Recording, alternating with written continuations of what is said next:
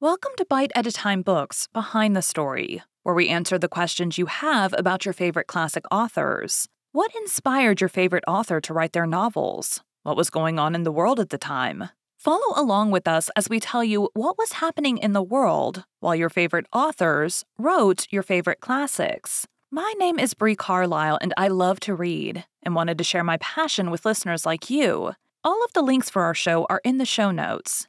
Today we'll be talking about July Revolution, which helped inspire the Three Musketeers. The French Revolution of 1830, also known as the July Revolution, Second Revolution, or Trois Glorieuses in French, Three Glorious Days, was a second French Revolution after the first, that of 1789. It led to the overthrow of King Charles X, the French Bourbon monarch, and the ascent of his cousin Louis Philippe, Duke of Orleans, who himself, after 18 precarious years on the throne, would be overthrown in 1848. It marked the shift from one constitutional monarchy under the restored House of Bourbon to another, the July Monarchy. The transition of power from the House of Bourbon to its cadet branch, the House of Orleans, and the replacement of the principles of hereditary right by that of popular sovereignty. Supporters of the Bourbon would be called Legitimists, and supporters of Louis Philippe, Orleanists. After Napoleonic France's defeat and surrender in May 1814, continental Europe and France in particular was in a state of disarray. The Congress of Vienna met to redraw the continent's political map.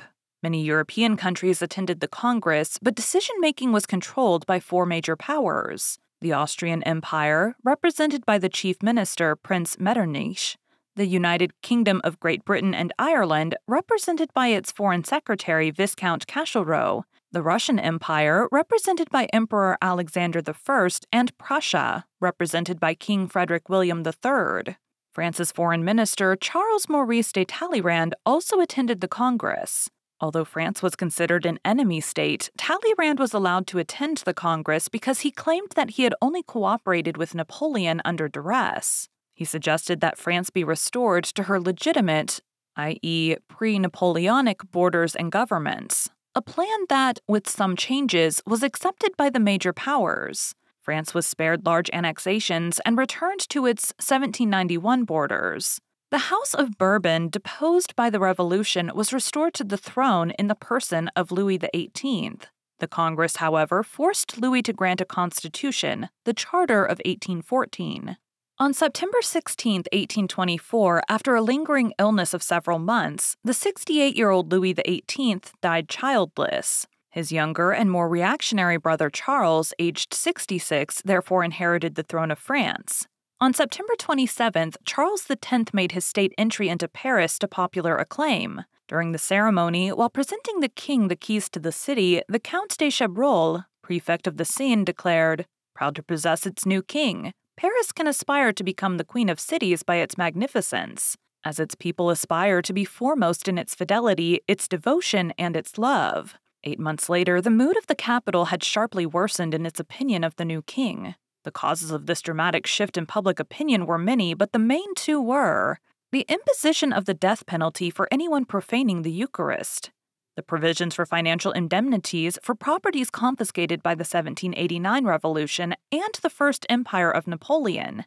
These indemnities to be paid to anyone, whether noble or non noble, who had been declared enemies of the Revolution. Critics of the first accused the king and his new ministry of pandering to the Catholic Church, and by so doing of violating guarantees of equality of religious belief as specified in the Charter of 1814. The second matter, that of financial indemnities, was far more opportunistic than the first. This was because, since the restoration of the monarchy, there had been demands from all groups to settle matters of property ownership to reduce, if not eliminate, the uncertainties in the real estate market. But opponents, many of whom were frustrated Bonapartists, began a whispering campaign that Charles X was only proposing this in order to shame those who had not emigrated. Both measures, they claimed, were nothing more than clever subterfuge, meaning to bring about the destruction of the Charter of 1814. Up to this time, thanks to the popularity of the Constitution and the Chamber of Deputies with the people of Paris, the king's relationship with the elite, both the Bourbon supporters and Bourbon opposition had remained solid. This too was about to change. On April 12th, propelled by both genuine conviction and the spirit of independence, the Chamber of Deputies roundly rejected the government's proposal to change the inheritance laws. The popular newspaper La Constitutionnel pronounced this refusal a victory over the forces of counter revolutionaries and reactionism. The popularity of both the Chamber of Peers and the Chamber of Deputies skyrocketed, and the popularity of the king and his ministry dropped. This became unmistakable when on April 16, 1827, while reviewing the Garde Royale in the Champ de Mars, the king was greeted with icy silence, many of the spectators refusing even to remove their hats. Charles X later told his cousin Orleans that although most people present were not too hostile, some looked at times with terrible expressions. Because of what it perceived to be growing, relentless, and increasingly vitriolic criticism of both the government and the church, the government of Charles X introduced into the Chamber of Deputies a proposal for a law tightening censorship, especially in regard to the newspapers. The chamber, for its part, objected so violently that the humiliated government had no choice but to withdraw its proposals. On April 30th, on the grounds that it had behaved in an offensive manner towards the crown, the king abruptly dissolved the National Guard of Paris, a voluntary group of citizens and an ever reliable conduit between the monarchy and the people. Cooler heads were appalled. I would rather have my head cut off, wrote a nobleman from the Rhineland upon hearing the news, than they have counseled such an act, the only further measure needed to cause a revolution is censorship. On March 17, 1830, the majority in the Chapter of Deputies passed a motion of no confidence, the address of the 221 against the king and the Polignac's ministry. The following day, Charles dissolved Parliament and then alarmed the opposition by delaying elections for two months. During this time, the Liberals championed the 221 as popular heroes, while the government struggled to gain support across the country as prefects were shuffled around to the departments of France. The elections that followed, taking place between July 5th and July 19, 1830, returned a narrow majority for Polignac and his ultra royalists, but many members were nevertheless hostile to the king. Censorship came on Sunday, July 25, 1830, when the king, with the agreement of Polignac, sent out to alter the charter of 1814 by decree. His decrees, known as the July Ordinances, dissolved the Chamber of Deputies, suspended the liberty of the press, excluded the commercial middle class from future elections, and called for new elections. On Monday, July 26th, they were published in the leading conservative newspaper in Paris, La Moniteur. On Tuesday, July 27th, a revolution began in earnest Les Trois Journées de Juillet and the end of the Bourbon monarchy. Monday, July 26, 1830. It was a hot, dry summer, pushing those who could afford it to leave Paris for the country. Most businessmen could not, and so were among the first to learn of the St. Cloud ordinances, which banned them from running as candidates for the Chamber of Deputies, membership of which was indispensable to those who sought the ultimate in social prestige. In protest, members of the Bourse refused to lend money and business owners shuttered their factories. Workers were unceremoniously turned out into the street to fend for themselves. Unemployment, which had been growing through early summer, spiked. Large numbers of workers therefore had nothing to do but protest. While newspapers such as the Journal des Débats, Le Moniteur, and Le Constitutionnel had already ceased publication in compliance with the new law, nearly 50 journalists from a dozen city newspapers met in the offices of Le National. There they signed a collective protest and vowed their newspapers would continue to run. That evening, when police raided a news press and seized contraband newspapers, they were greeted by a sweltering, unemployed mob angrily shouting, Abasse les Bourbons! Down with the Bourbons, and Vive la Charte! Long live the Charter! Armand Carrel, a journalist, wrote in the next day's edition of Le National France falls back into revolution by the act of the government itself. The legal regime is now interrupted, that of force has begun. In the situation in which we are now placed, obedience has ceased to be a duty. It is for France to judge how far its own resistance ought to extend. Despite public anger over the police raid, Jean Henri Claude Mangin, the Paris prefet de police, wrote that evening The most perfect tranquility continues to reign in all parts of the capital. No event worthy of attention is recorded in the reports that have come through to me. Tuesday, July 27, 1830, Day 1. Throughout the day, Paris grew quiet as the milling crowds grew larger. At 4:30 p.m., commanders of the troops of the 1st Military Division of Paris and the Garde Royale were ordered to concentrate their troops and guns on the Place du Carrousel facing the Tuileries, the Place Vendôme, and the Place de la Bastille in order to maintain order and protect gun shops from looters. Military patrols throughout the city were established, strengthened, and expanded. However, no special measures were taken to protect either the arm depots or gunpowder factories. For a time, those precautions seemed premature, but at 7 o'clock p.m., with the coming of twilight, the fighting began. Parisians, rather than soldiers, were the aggressor.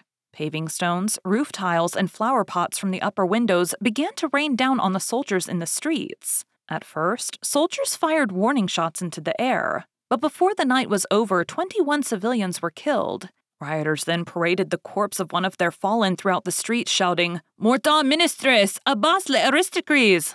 Death to the ministers, down with the aristocrats. One witness wrote, I saw a crowd of agitated people pass by and disappear.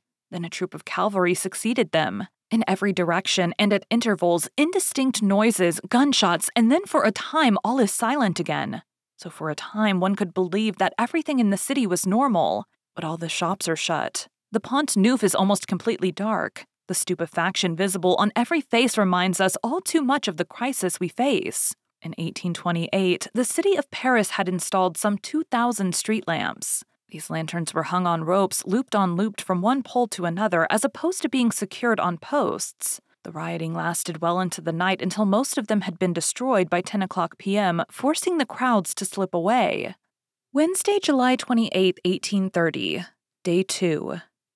Fighting in Paris continued throughout the night. One eyewitness wrote, It is hardly a quarter past eight, and already shouts and gunshots can be heard. Business is at a complete standstill. Crowds rushing through the streets. The sound of cannon and gunfires becoming even louder.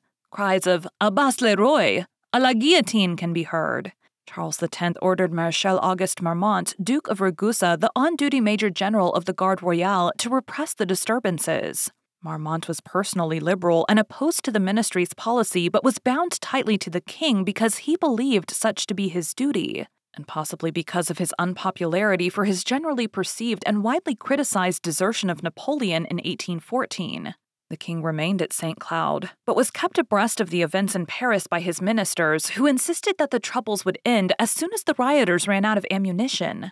Marmont's plan was to have the Garde Royale and available line units of the city garrison guard the vital thoroughfares and bridges of the city, as well as protect important buildings such as the Palais Royal, Palais de Justice, and the Hotel de Ville. This plan was both ill considered and widely ambitious. Not only were there not enough troops, but there were also nowhere near enough provisions. The Garde Royale was mostly loyal for the moment, but the attached line units were wavering. A small but growing number of troops were deserting some merely slipping away, others leaving not caring who saw them. In Paris, a committee of the Bourbon opposition, composed of banker and kingmaker Jacques Laffitte, Casimir Perier, Generals Etienne Girard, and Georges Mouton, Counts de Lobau, among others, had drawn up and signed a petition in which they asked for the ordinances to be withdrawn. The petition was critical, not of the king, but his ministers thereby countering the conviction of Charles X that his liberal opponents were enemies of his dynasty. After signing the petition, committee members went directly to Marmont to beg for an end to the bloodshed and to plead with him to become a mediator between St. Cloud and Paris. Marmont acknowledged the petition, but stated that the people of Paris would have to lay down arms first for a settlement to be reached.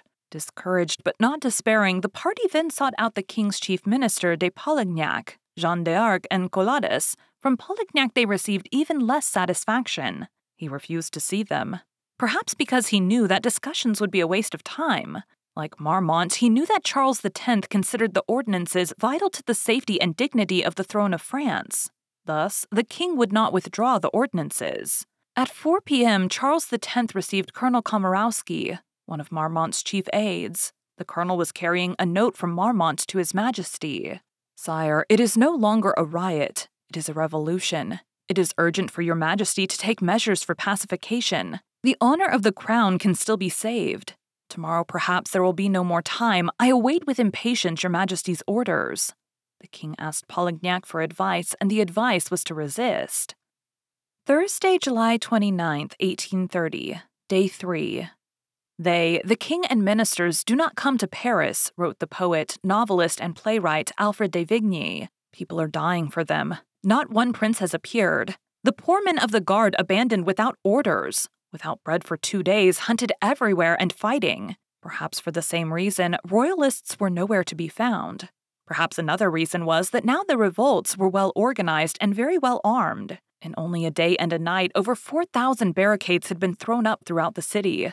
The tricolor flag of the revolutionaries, the people's flag, flew over buildings, an increasing number of them important buildings. Marmont lacked either the initiative or the presence of mind to call for additional troops from St. Denis, Vincennes, Lunéville, or St. Omer. Neither did he ask for help from reservists or those Parisians still loyal to Charles X. The Bourbon opposition and supporters of the July Revolution swarmed to his headquarters demanding the arrest of Polignac and the other ministers, while supporters of the Bourbon and city leaders demanded he arrest the rioters and their puppet masters. Marmont refused to act on either request, instead awaiting orders from the king. By 1:30 p.m., the Tuileries palace had been sacked. A man wearing a ball dress belonging to the Duchess de Berry, the king's widowed daughter in law, and the mother of the heir to the throne, with feathers and flowers in his hair, screamed from a palace window, Je reçois! Je reçois! I receive, I receive. Others drank wine from the palace cellars. Earlier that day, the Louvre had fallen even more quickly. The Swiss guards, seeing the mob swarming towards them and manacled by the orders of Marmont not to fire unless fired upon first, ran away. They had no wish to share the fate of a similar contingent of Swiss guards back in 1792 who had held their ground against another such mob and were torn to pieces. By mid afternoon, the greatest prize, the Hotel de Ville, had been captured. The amount of looting during these three days was surprisingly small, not only at the Louvre, whose paintings and objects d'art were protected by the crowd, but the Tuileries, the Palais de Justice, the Archbishop's Palace, and other places as well. A few hours later, politicians entered the battered complex and set about establishing a provisional government. Though there would be spots of fighting throughout the city for the next few days, the revolution, for all intents and purposes, was over. The Revolution of July 1830 created a constitutional monarchy, on August the 2nd, Charles X and his son, the Dauphin, abdicated their rights to the throne and departed for Great Britain. Although Charles had intended that his grandson, the Duke of Bordeaux, would take the throne as Henry V, the politicians who composed the provisional government instead placed on the throne a distant cousin, Louis Philippe of the House of Orleans, who agreed to rule as a constitutional monarch. This period became known as the July Monarchy.